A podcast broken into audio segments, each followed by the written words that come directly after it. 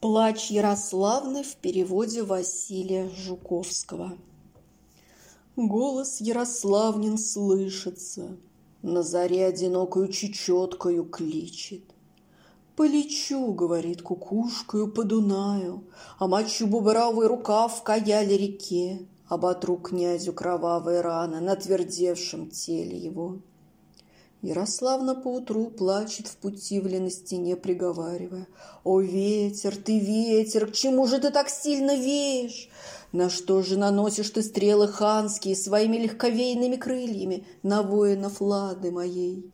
Мало ли подоблачных гор твоему венью, Мало ли кораблей на синем море твоему лиленью? На что ж, как ковыль траву ты развеял мое веселье? Ярославна поутру плачет в путивле на стене, припеваючи. «О, ты Днепр, ты Днепр, ты слава, река! Ты пробил горы каменные сквозь землю половецкую. Ты, лилея, нес сюда Святослава в икрате Кобяковой. Прилилей же ко мне ты ладу мою, Чтоб не слала к нему по утрам, По зарям слез я на море. Ярославна поутру плачет в путивле на стене городской, припеваючи.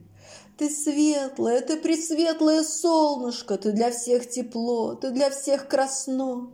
Что ж ты так простерла ты свой горячий луч на воинов лады моей? Что в безводной степи луки им сжала жажды и заточила им тулы печалью? Прыснуло море к полуночи, идут мглою туманы, Игорю князю Бог путь указывает Из земли половецкой в русскую землю К золотому престолу отцовскому.